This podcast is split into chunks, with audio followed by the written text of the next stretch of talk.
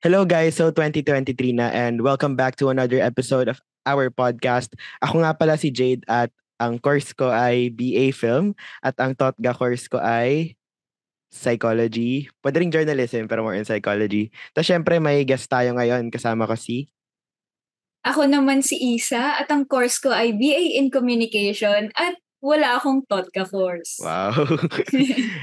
and yeah, this is another episode of Behind the Lens. We're back with something better. More exciting! and out of the ordinary, Tune in as we answer the youth's questions. Share more stories. and expand their vision. This is Behind the Lens. Season 2. Anong course mo? Anong course mo? So, ang course ko is Bachelor of Arts in Communication. Tapos, napili ko yung course na to kasi bat, alam mo yung bata ka pa lang, yun na talaga yung gusto mong gawin. So, sabi ko kay na mama, Mama, gusto ko maging katulad nila. Yung mga news anchor na napapanood mo Mm. kapag gabi, ganyan. Sobrang interested ako kasi sobrang confident nila and talagang nade-deliver nila yung mga balita, ganyan, lahat ng iba-iba kahit ano, tuloy-tuloy and everyday siya. So, natutuwa ako kasi ang galing nilang magdala ng mga sarili nila and very, very expressive sila sa harap ng camera. Ikaw ba, Jade? So, um, ako, course ko is BA Film. Bakit BA Film? For some reason, feeling ko, gusto ko kasi na lahat ng alam ko, na-apply ko sa isang bagay. So, parang yung film, yung best way para ma-apply ko lahat ng prior na ginagawa ko. Editing, na-apply ko sa film. Writing, na-apply ko sa film. Directing, na-apply ko sa film. Konting acting, yung experience ko sa teatro, na-apply ko sa film. So, parang dahil lahat ng yon kaya ko siyang i-apply sa film. Parang, yun nga, parang lahat ng subject sa film interesting sa akin kasi in a way na experience ko na siya before. Um, ayun lang naman. So wait, yun sa'yo, ever since parang bata ka talagang yun yung nasa utak mo. Alam mo na na magka-communications ka.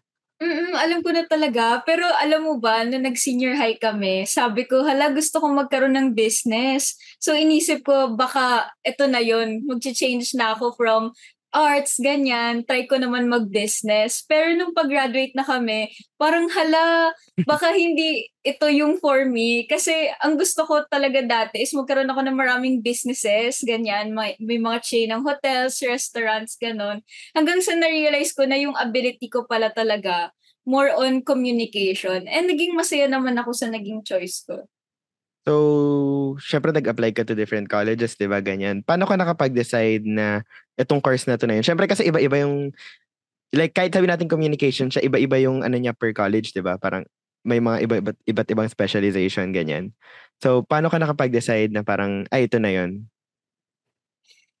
Since nag-apply nga ako sa iba-ibang universities and colleges, parang for example, sa DLSU, yung pinili ko, parang media studies in Filipino. So, iba iba rin siyang aspect Ay, ng yun din yung sa akin communication. Oo. Di ba?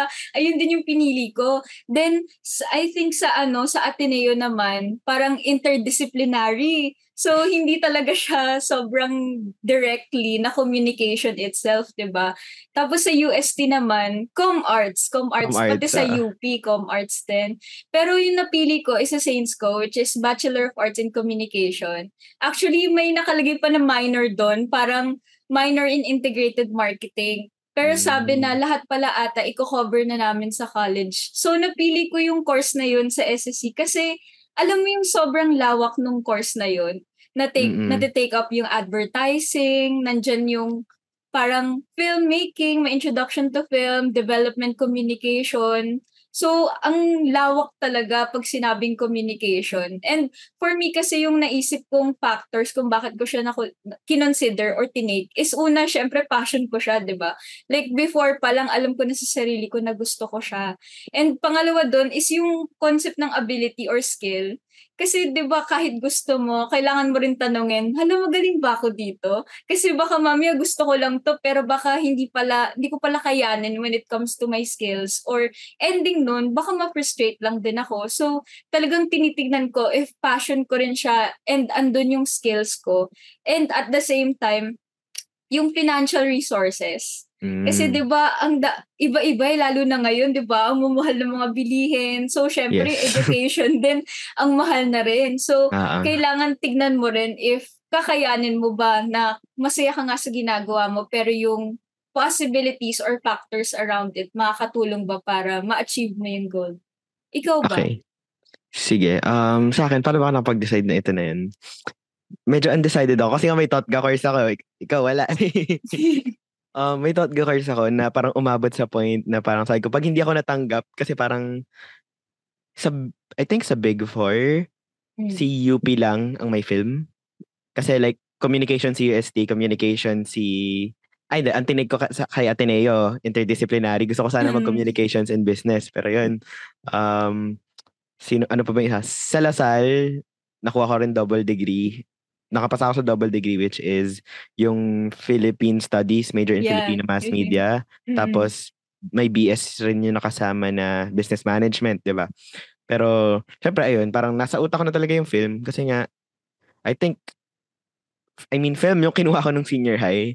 So, parang, pagka kasi naselect mo yung isang path na yun, parang, nasa utak mo pa ba, itutuloy ko ba to? Or Mm. mag-shift ako sa iba?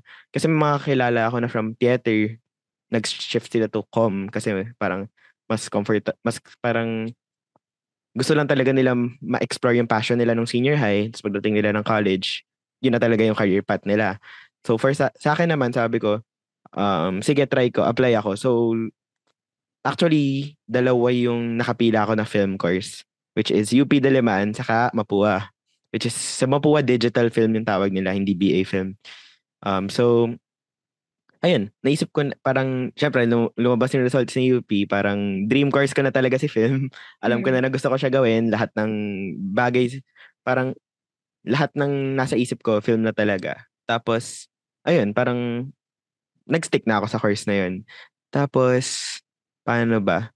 Kasi 'di ba sa UP, eight choices ng course. Mm. Ah, eight choices siya, two campuses, four per campus. So parang sa first campus kasi nung pumipili ako sa dun sa portal, 'di ba? Parang nasa utak ko nun na kaya ko ba yung Diliman, ganyan. Tapos nasa utak ko mag-LB daw para, kasi yung iba sinasabi mag-LB para daw Mm. mas madali, ganyan. Sabi ko, hindi, sige. Ayoko mag-aral sa probinsya. So parang yung mas realistic na rin yung tinake ko. Mm. So umabot sa point na parang bago yung result, sabi ko, ready na ako mag-pol sci sa Manila, ganyan. so kahit ang layo na niya sa idea ko na course, parang, yun. Pero yun, so far, I think yun yung parang nakapag-decide ako na parang, ito na yun. Parang, I think nung senior high pa lang kasi, talagang alam ko na na mag-film ako. Mm. Siguro kung, siguro kung hindi ako film student nung senior high, baka medyo mas nahirapan ako pumili ng course. Pero, yeah, ayun, I guess.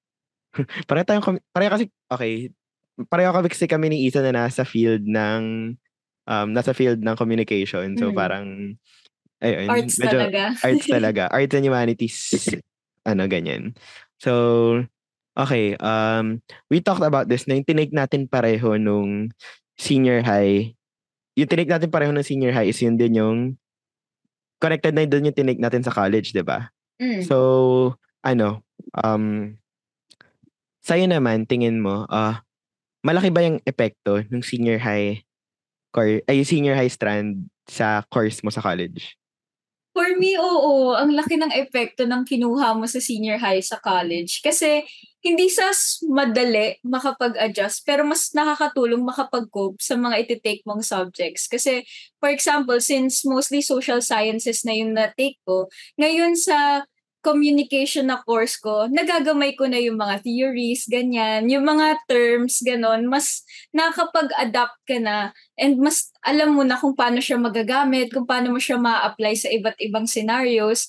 And at the same time, matutuwa ka kasi para siyang extension or continuation ng mga naaral mo nung senior high. So, magugulat ka, ah, may ganito palang branch, ah, maaaral namin to na parang dati nababasa or naririnig mo lang. Pero ngayon, nag, tinetake mo na talaga siya as a class. And yung mga naging foundation mo nung senior high, parang lalo lang siyang nag-grow dahil ikaw din natututo ka doon. So, ayun. Ikaw ba, sa tingin mo malaki yung impact? Um, I guess, oo, in a way.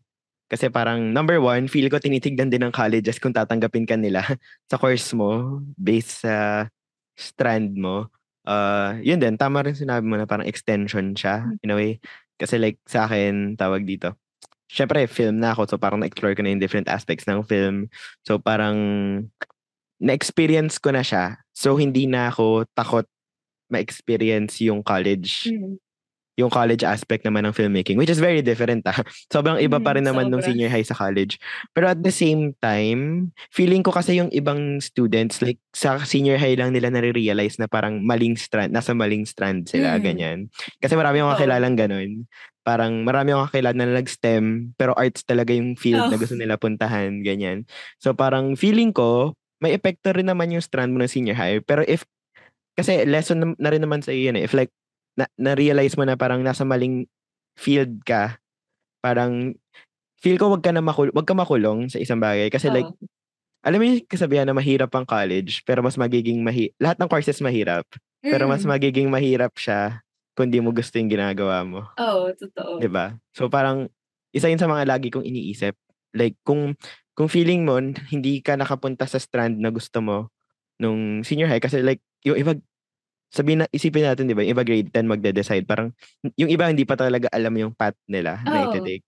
So parang ayun, yun lang din yung nasa isip ko na parang hindi tayo dapat if feeling if alam mo naman sa sarili mo na parang mali yun, parang don't force yourself into it or Mm. parang hindi dahil nagkamali ka ng decision or hindi tama yung decision mo for senior high, parang y- kailangan mo na talaga panindigan yun for college. Kasi, Oo. again, ang dami ring nag-shift sa college, di ba? Mm. So, ayun, yung idea ko about that. Ito yung five uh, things that you should consider according to Prep Scholar, no? So, uh, yun. Didiscuss na namin siya and then yung, kung paano namin siya na-apply sa amin, no? Number one, ito, paulit-ulit ako kanina, your interest. Um, si Isa rin, no? Multiple times niyang nasabi kanina, no?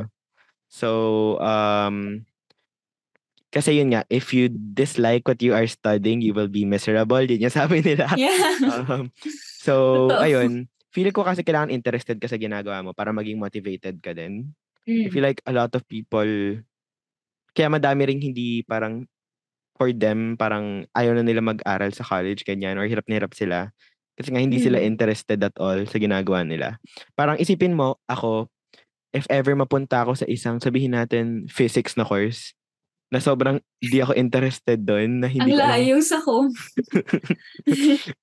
if mapunta ako sa ganung course na talagang hindi alam ko naman sa sarili kong hindi, ko, hindi ako interested doon, kaya ko pilitin yung sarili ko na mag-aral ng course, mga subjects under that course, di ba? Pero at the same time, parang tama ba to? Parang hindi ito, hindi ito yung sa akin eh. Di ba? Oo. Parang hindi ka rin magiging masaya sa ginagawa mo. Ayun. Pinipilit mo lang, kumbaga. Di ba? Mm-mm. And yung ending nun, sobrang exhausted ka na. Like, hindi mo na alam, hala, itutuloy ko pa ba to? Kasi grabe, simula pa lang pagod na pagod na ako. Parang ganun yung feeling. Kasi di ba andyan din yung parang kino-consider mo yung mga sinasabi ng guardians or ng parents mo. Di ba may mga ganung situation na Mhm. sinasabi sa'yo, ah, ito na lang i-take mong course kasi wala pa tayong, for example, wala pa tayong abogado sa pamilya. Lalo na sa Filipino family Oo, talaga eh. totoo. Uso yung ganyan eh. Oo. talagang part na siya ng mga usapan ng mga relatives sa reunion, ganyan. Uy, ano na yung ano mo, anong course mo? Ito, magdo-doktor na siya, nakapasa siya ng bar. So, iba-iba talaga. And minsan nakaka-challenge yung ganun. Kasi syempre, lalo na sa pagtingin sa arts, di ba? Yan yung talagang nagiging problem na kapag arts, ah, walang pera dyan. Ah, arts lang yan. Wag, wag ka dyan. Kasi may hirapan ka kumita, hindi siya practical na course. Like, ma-express mo lang yung sarili mo pero hindi ka niyan mabubuhay, kumbaga. I I think think covered kasi- yun sa ano mamaya. Nasa list din yung sa financial ano. Ayun. Oo. So, at least nadaanan na natin kahit Ah, ah. pa paano. Pero yung interest kasi, di ba, dun mo talaga tatanungin, ah, da- nung bata ba ako, ano bang gusto ko? And ngayon ba, yun pa rin ba yung gusto ko? Or dahil nga yung nasabi kanina sa senior high, parang napapaisip na ba ako na gusto ko nang mag-iba ng course? So, talagang sobrang important ng interest. Kasi, kasi yun yung, katulad nga nasabi mo, yun yung nakaka-motivate sa'yo. And kung wala yun, mahirap, mahirap mahanap yung grounding or yung foundation mo kung itutuloy mo pa ba yung course, di ba? mm So parang same way goes around. Parang if interested na Yeah. interested ka sa math, tapos magte-take ka naman ng course na related to communications na puro essay, mahirapan ka rin, di ba? Oo. Kasi di ka naman interested sa pagsusulat. Mas interesado ka pala sa pagsusolve, ganyan. So, ayun, same goes around sa sa interest natin. Okay, next sa list natin is abilities. Okay. Um, ito yung minimension mo kanina, di ba? Pwedeng Mm. interested ka pero wala ka namang ability. Oo. So, ayun, um, I think good thing about our education system is parang nalalabas naman yung abilities natin, lalo na during junior high, sa mga PETA, ganyan. Lumal, um, nakakatulong naman siya para mas makita natin saan ba tayo magaling, ganyan. Yung extracurriculars, nakakatulong siya para mas ma-discover natin yung kung saan tayo magaling, yung potential natin, yung mga ginagawa natin.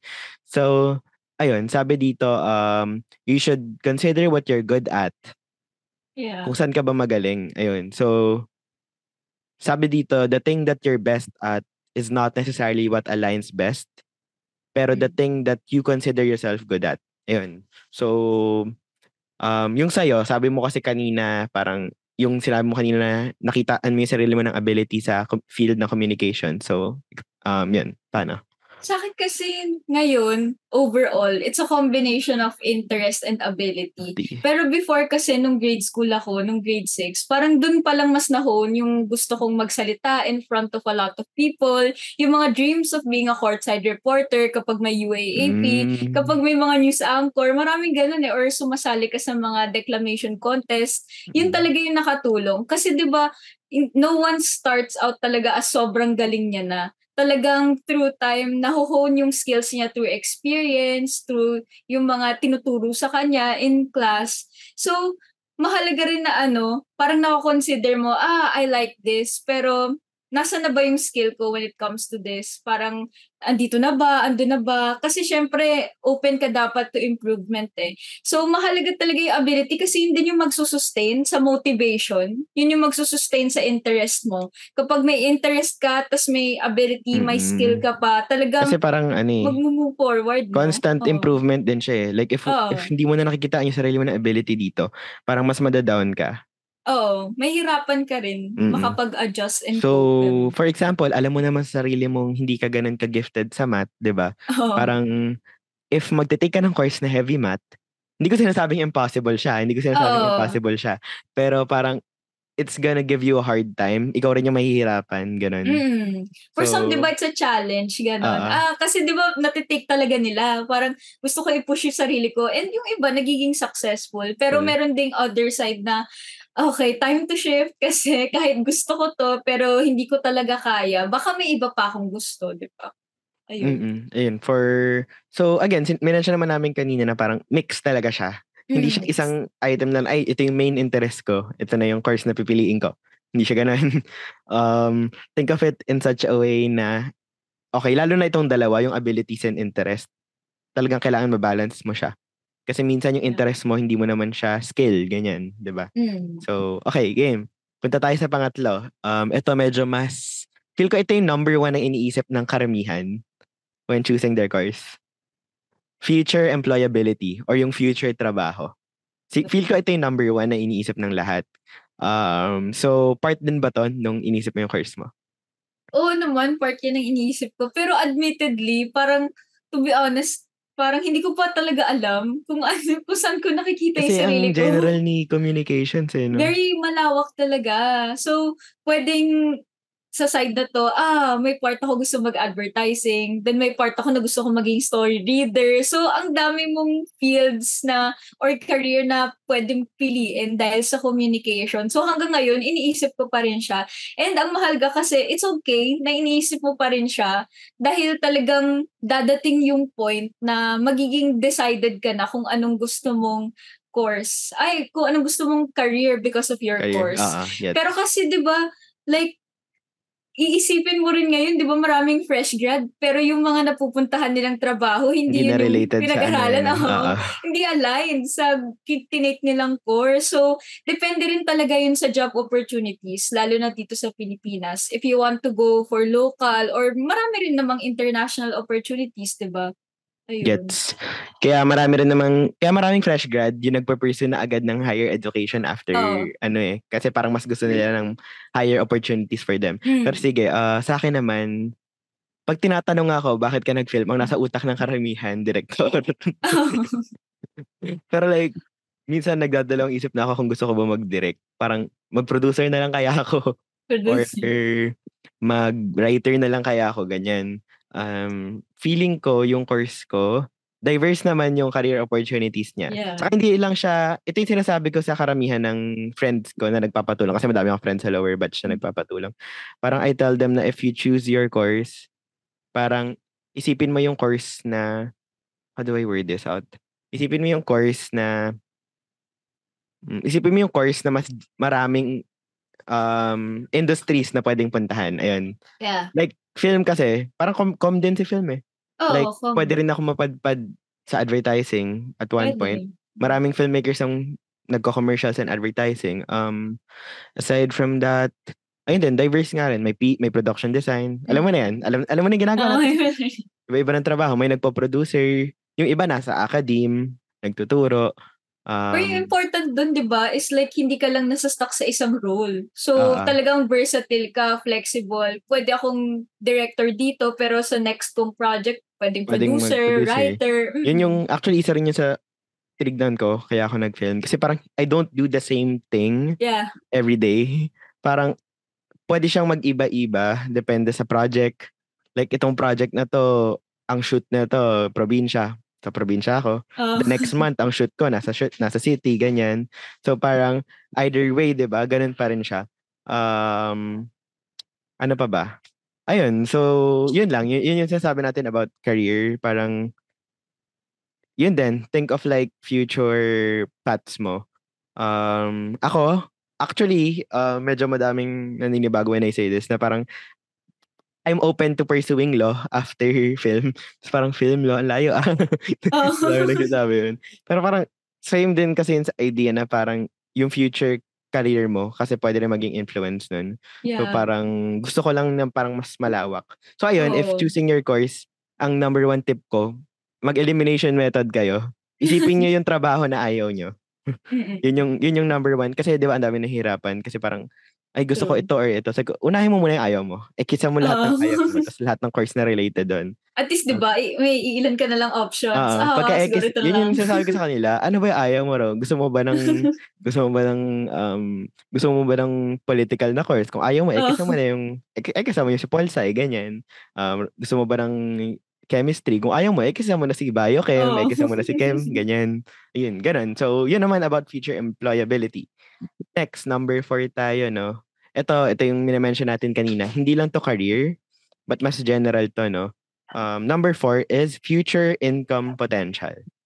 Ayan. Ang income. Yeah. Ang isa sa mga pinakamalaking usapin sa sa families here in the Philippines. yeah. Because um ito yung usapan ng passion or practicality. Ayan. Oo, totoo. Ah. So, um isa rin ba to sa kinonsider mo? Or parang di mo siya gaano kinonsider?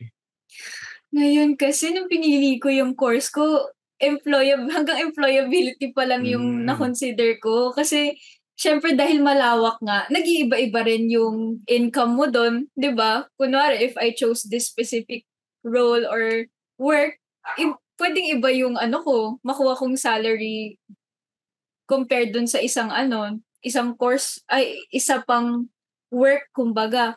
Pero kasi maganda rin na na-mention yan ngayon kasi kailangan talaga na isipin mo if kikita ka rin ba dito and masaya ka rin ba dito.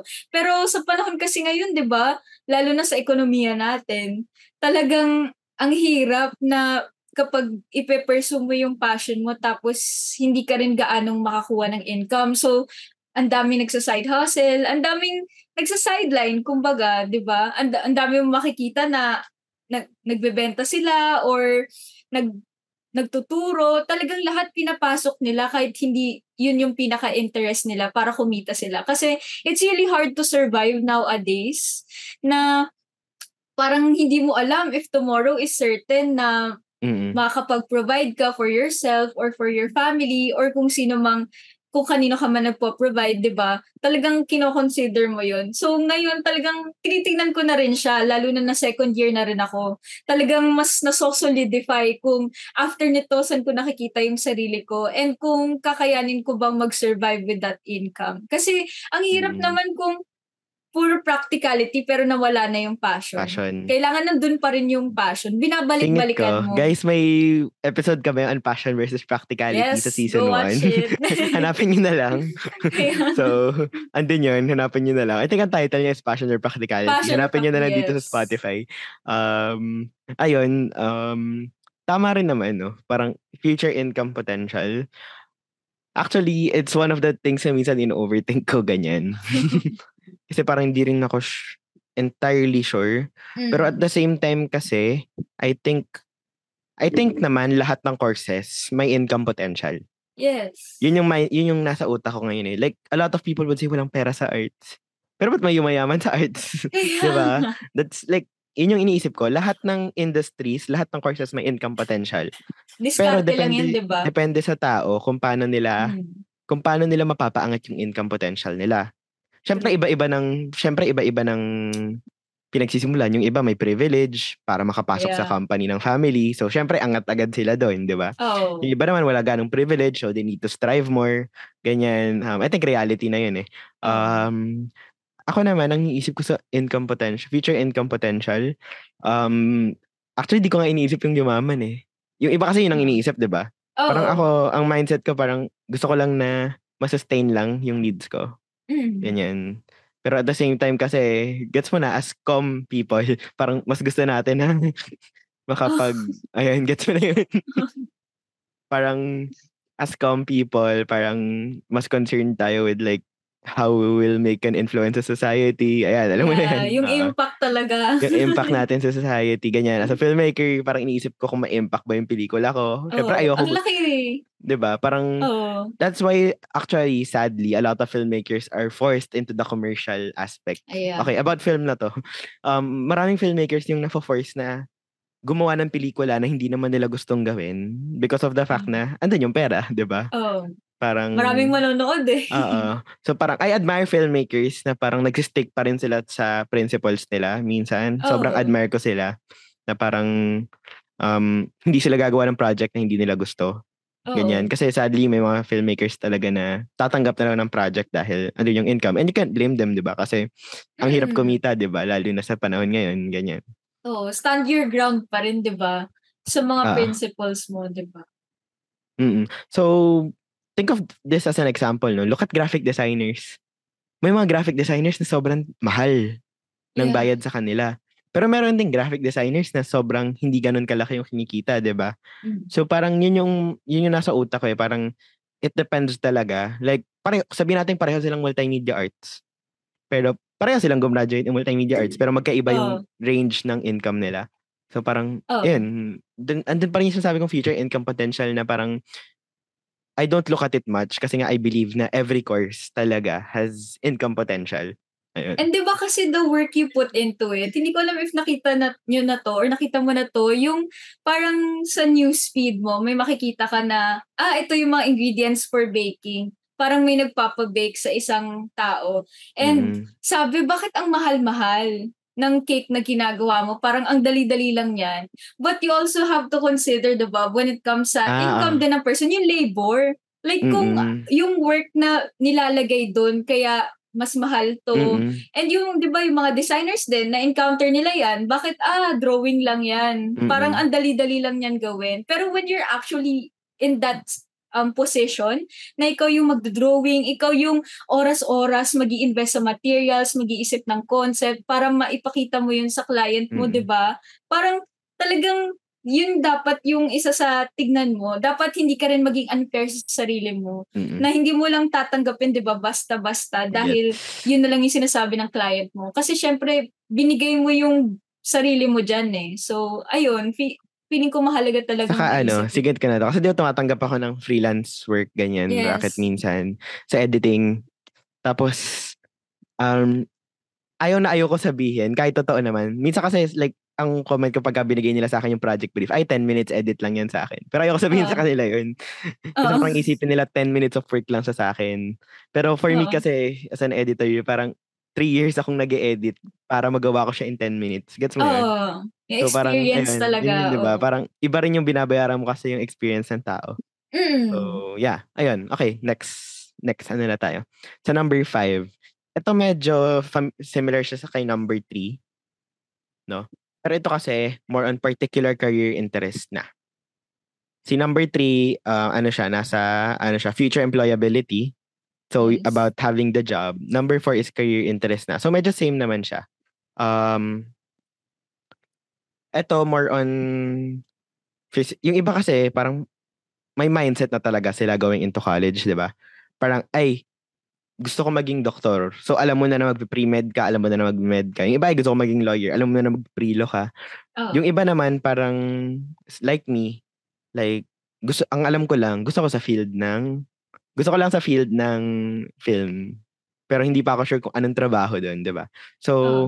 Ayun din, parang, feel ko similar naman to with number three. So, wag na natin siya gano'y expound. Okay. Pero yun lang rin, yung particular career interest lang. Um, kuwari, journalism. Hindi lang naman journalism yung course under journalism eh. May mass com, may communications, di ba? Yung course mo, pasok din sa kay journalism. Oo. Ayun, um, may communication, com arts, may journalism din siya, di ba? Yes. Unlike, syempre may mga course na journalism lang rin, which is specific sa journalism. Kaya nga, sinasabi ko kanina, isipin nyo rin yung course nyo if like marami ba siyang pwedeng puntahan. Oo. Um, ako nga feel ko yung film, pwede rin siyang mapasok sa journalism, lalo na sa documentary, di ba? yes. Um, ayun. Um, saka meron kaming J101. So, ayun. um, law, pre-law. Ang daming pwedeng pre-law, di ba? Ayun. So, ayun din. If you have a par- particular career interest in mind, isipin mo rin if baka mamaya kasi kung wari gusto mo mag sabihin natin, gusto mo mag-med, isipin mo rin yung best option mo for pre-med, di ba? Kasi, yeah. Mm. Ganun. Ayun, okay. Um, yeah. So, yun lang naman yung um, five na sinabi ni Yes. Prep Scholar. Um, meron bang meron ba siyang di nabanggit sa tingin mo? For me, yung ano, yung nabanggit ko rin kanina, yung kapag pumipili ka ng course in college, yung financial resources, Mm, financial okay. capacity. Kasi 'di ba iba-iba yung universities, iba-iba rin yung colleges, iba-iba yung tuition fees, lalo Ah. na sa courses. Siyempre, ah, ang dami niyang miscellaneous na kalista yan kung kailangan ng Mm-mm. lab, ganto, or kung may extra equipment or materials na kailangan. So, you really have to consider if hmm, kaya ba to ng family namin? Mm. Or kung ikaw ba nagpapaaral sa sarili mo, sa tingin mo with your income, kaya mo ba na makapag, ano, Gets. sustain ng ganito? Kasi 'di ba ang hirap eh, na kahit andyan na yung passion, andyan na yung interest, andyan, andun na yung vision mo of what you want for yourself. Pero, if hindi siya kaya, oo, if nagsastruggle ka, parang ang hirap na ituloy talaga siya. So, dyan na papasok yung mga scholarships na syempre, Yes. kailangan talaga i-consider kapag ka-college ka. Ka. Kung kaya naman, di ba? Kung meron, Mhm. ando naman yung qualifications mo, why not? Go for it. Talagang learn to ask. Kasi may mga ibang scholarships na malalaman mo lang when you inquire. Parang Mm-mm. or limited lang na nakikita sa mga posts, ganyan. So, kailangan magtanong ka kasi ang daming masasagot nun kapag ano, oh, pwede pala ako dito, madami Mm-mm. palang types ng scholarship and financial assistance, or kung mga pwedeng makatulong sa'yo, ganun, kung sino yung mga relatives na pwedeng makatulong sa'yo makapag-sustain ng education. Gets. Ikaw ba, Jade? Ano Singit yung ka na. Buti na remind, buti na sabi mo Oo. yan, no? Parang po, hindi ko kasi yan iniisip nung before going into college. Mm-mm. I mean, naisip ko siya in a way, siguro yung tuition, naisip ko, definitely. Yes. naisip ko siya yung tuition. Tapos buti na lang, I mean, free tuition si UP. So, ang laking, Oo. sobrang laking bagay niya, di ba?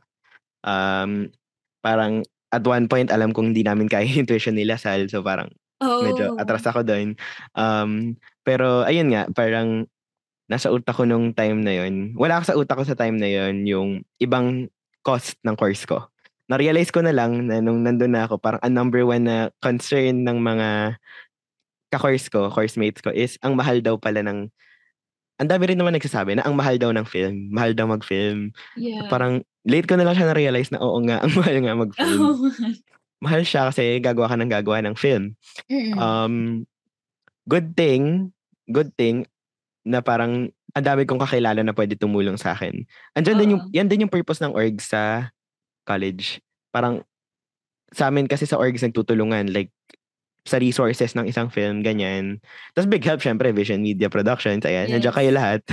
um, hindi ko na, like, camera people, di ko, lahat, halos, yung camera team, may camera sila. Mm. So parang hindi ad- hindi siya additional cost sa akin, 'di ba? food na lang yung kailangan ganyan. So, ayun din, naisip ko rin, hindi ko talaga siya iniisip particularly nung una. Pero, ayun, ngayon, parang na-realize ko na lang siya nung nandun na ako. Oo. So, parang yung iba kong ka-coursemates sa mga problema kasi nga, bibili sila ng camera, mga ganun. Mm. I mean, buti swerte ako na may konting equipment na ako, 'di ba? So Oo. parang siguro kaya di ko rin siya gaano inisip. Pero like if magte-take ka ng course na sabi natin architecture, ayan magastos din 'yan, 'di ba? Kasi bibili ka ng Oo. gamit. Ayan, isipin mo rin yung mga ganun. Ano pa ba mga course na madaming gastos? Um, Wala. fine arts, Yeah, fine arts. paint, Mga interior brushes, design, ah, ganyan. interior design. Kasi yung, titignan mo pa eh kung yung pencil ba, thick na, ganon. So, Mm. ang dami So na. ayun, isipin mo rin yung ganong aspect. Tapos syempre, yung sinabi rin ni Isa kanina na tuition, um, daily expenses, another thing Yes, to think about, expenses. ganyan. Lalo na FTF na ulit. Ho- Or alam kung kong dorm next ka year, ba, di ba? Naka-dorm ganun. ka. Ayun, um, yeah. May isa pa akong idadagdag na I think ginagawa ko to pero hindi ginagawa ng madami. Sinesearch ko yung, may tinatawag kasi silang course checklist Oh. kung ano yung subjects under that course. Yun yung Ah, chinecheck yes. ko. Marami kasing hindi nag-check nun. Yeah. So parang yun yung number one na ginagawa ko pagka may tinutulungan akong pumili ng course. Parang, mm, sige, search mo. Uh, kuwari sa UP. Search mo UP Diliman, um, course checklist, ganito. Tapos pakikita nila yung subjects under that. Ay, itong course na to, isang math lang. After ng isang math, wala na akong math buong year. Alam mo siya, di ba? Alam mo yung Oo. tinitake mo. Iba kasi papasok, tapos parang, hala, may ganito pala akong subject. Mabibigla. Nabibigla. So parang number one yung suggest ko. I mean, lahat ng schools, alam ko, pinapublicize naman nila yung Mm. parang subjects under there. Kuwari, pag sinearch mo sa amin, film, UP Diliman, course checklist, lalabas na siya na parang first year, second year, lahat ng courses na dapat ko i-take, ganyan. So, malalaman mo na rin yung workload mo, ilang units ka ba in a SEM, Oo. ganyan. Kasi di ba may times na kunwari may nakita kang name ng course, tapos ang ganda pakinggan. Parang ang Mm-mm. haba-haba naman nito. Ang ganda naman. Mm-mm. Tapos kapag na-take mo na, hala, parang hindi hindi pala ito yon Parang ang ganda niya lang mapakinggan. Pero nung nakita mo na yung mga subjects mo, and nung tinitake mo na siya actually, parang nare-reconsider mo na. So, tama ka na mahalaga talagang tignan mo yung course checklist. Na yung, ano, sa ibang courses ginawa ko, pero sa course ko ngayon, kasi alam ko naman na communication siya. So, Mm-mm. parang inisip ko talaga, ah, set talaga ako dito. Kung ano, kung anong dumating, sige, harapin natin. Parang ganong Okay. mindset. So, depende rin talaga sa'yo kung paano mo siya haharapin, di ba? Mm-mm. Si, Yeah. ayun din. Um, actually, di ko chinek yung course checklist ni Phil. Um, sa third, second, third, and fourth choice ko, doon ako nag-check ng course checklist. Oo. Kasi parang, ay, ano ba yung under ng join? Ano ba yung under ng ganyan? Mm. Tapos makikita mo kasi kung ano siya eh. Parang sa join, na- sa film, akala mo film lang. Pero mga gulat kami, mga subjects kami na iba-iba. May experimental Oo. film, narrative, directing, script writing, um, meron pang mga, yung mga theoretical, mga special subjects, um, mga um, producing. Ayan, iba-iba talaga siya. So like, yun nga, kaya usually, di ba, um, ganun rin ba sa inyo? Like yung course nyo, tas may number siya after, ganun yung subject. course, meron. Oo. Ayun, di ba? Kunwari P1, ganun. Ah, Pero, yung sa mga ano namin, like advertising, wala naman. Mostly sa mga GE, mga Sa general GE. education talaga. okay, wait, Mm. wait lang, wait lang. Explain mo nga yung GE. Baka madaming, lalo na sa mga grade, sa mga senior high na hindi gets yung E. GE. Yung GE kasi 'di ba, lahat ng ano, students from college iti take 'yon. Kami kasi hindi kami yung college na mag-e-enlist. So, given talagang binibigay na sa amin. So, yung GE namin ngayon, may PE kami. And meron kaming tinatawag na lay apostolate, ganon. So, iba-iba Mm. rin siya eh. Depende sa ibibigay or isiset ng school. Or ikaw, depende rin sa kung saan ka magsa-sign up. 'Di ba Kung free ka ba dito or Mm. kung anong schedule yung mas favorable for you. Okay, so sa amin naman, GE, may GE kami na given, may GE rin kami na pwede Yeah. kami mamili. Which is a good thing. Mm, Check mo yes. rin yung course nyo kasi yung like, alam ko mga kilala ko from engineering, wala silang libreng GE. Lahat ng GE Oh, nila okay. bigay. Sa amin may GE elective. GE elective yung tawag sa amin. Mm. So parang doon ka pwede mag yung purpose kasi ni GE is para hindi ka nakukulong sa course mo. Oo. A big issue ngayon kasi I think may mga nag-raise na lawmakers na tanggalin daw ang GE programs. Oo, I think meron. Pero May yun nga, in favor ka ba doon? Natanggalin I yung think G hindi. subjects? Kasi parang at the same, I mean, gets ko yung purpose nila na para gumaan yung workload. ganyan. Mm. Pero parang at the same time, na-realize ko kasi na parang, kumari, Philo 1, parang philosophy, 'di ba? Parang some would say na philosophy is not some would say philosophy di naman kailangan. Pero in a way, na-apply ko siya sa filmmaking. Oo, oh, ma-apply mo siya Speech eh. 30, ganyan. Speech, um, ano pa ba mga usong GE? Even math, di ba? Parang Yeah, ang math math. namin, bank loan. Ang tinuturo sa GE, nasa ko, ba't kami may math? Mag-film naman kami. So, ang tinuro Mm. sa amin about amortization, loans, Oo. banking, which is magagamit Finances mo in rin talaga. Oo, magagamit mo rin. So, ayun, GE program magugulat ka. is- Mm-mm. To put it simply, GE program is courses or subjects na hindi siya under ng course mo. Tapos, ayun din, iba-iba. Kaya usually mga kaklase ko sa GE, mga taga-ibang courses din, ganyan. Oo, Yun, true. diba? Doon lang kami nagkakasama-sama. Oo. Kasi usually separate na eh. Oo. Oo. ayun. Um, yeah, I think yun lang naman. Uh, na-explain na namin para kami namili ng course. Hopefully na gets nyo. Sana. Yes. Sana nakatulong tong episode na to kasi yun nga. Um, sige, um, yun lang naman. Um, ano yung advice mo? Like, short advice mo na lang for people na nahihirapan pa rin pumili ng course. Dalawa yung advice ko eh. Una dyan, ano, begin with the end in mind. Siyempre, kapag papasok ka sa isang college or when you're choosing a course, dapat may vision ka na kahit papano. Although hindi pa siya sobrang solid talaga, meron ka ng idea kung saan mo gustong patungo. And every day, yun yung mag-serve as inspiration or guide mo each day para mag-set ka ng mga goals mo kung ano, kung paano makakatulong yun sa'yo in the long run. Kasi, ang hirap na parang blind ka na kung ano na lang yung nagiging decision mo. Eh, lalo na sa college, di ba, marami talagang unpredictable circumstances. Mat- Matitest ka talaga and matcha-challenge ka. But Mm-mm. in the same way, mag-grow ka talaga immensely. Magugulat ka na, kaya ko pala tong gawin, na kahit at first dinadoubt ko yung sarili ko, parang kaya ko pala. And kailangan lang din maniwala sa sarili mo. And yung pangalawa, ano siya eh, related siya sa communication and sa filmmaking. Ano, sabi sa amin, be the scriptwriter of your own life. Kasi Mm. di ba madalas, audience lang. Like, kapag may film, parang okay, kinoconsume mo lang siya. Pero iba pa rin talaga kung nandun ka na behind the scenes. Kung, kung ano yung mangyayari next is nakadepende sa'yo. So, mahalaga na sa bawat decision mo, pag-isipan mo talaga na mabuti. Kasi lahat ng hard decisions, nag, magiging hindi mapapadali, pero mas mapapagaan on your end kapag dinadahan-dahan mo or kino-consider mo yung nararamdaman mo, Mm. kino-consider mo yung thoughts mo, ganon. And you also consult the people around you. Yung mga talagang maasahan mo na, yung mga support system mo. Kasi syempre yung gusto lang nila is yung makakabuti for you. So ayun for me, begin with the end in mind and be the scriptwriter of your own life.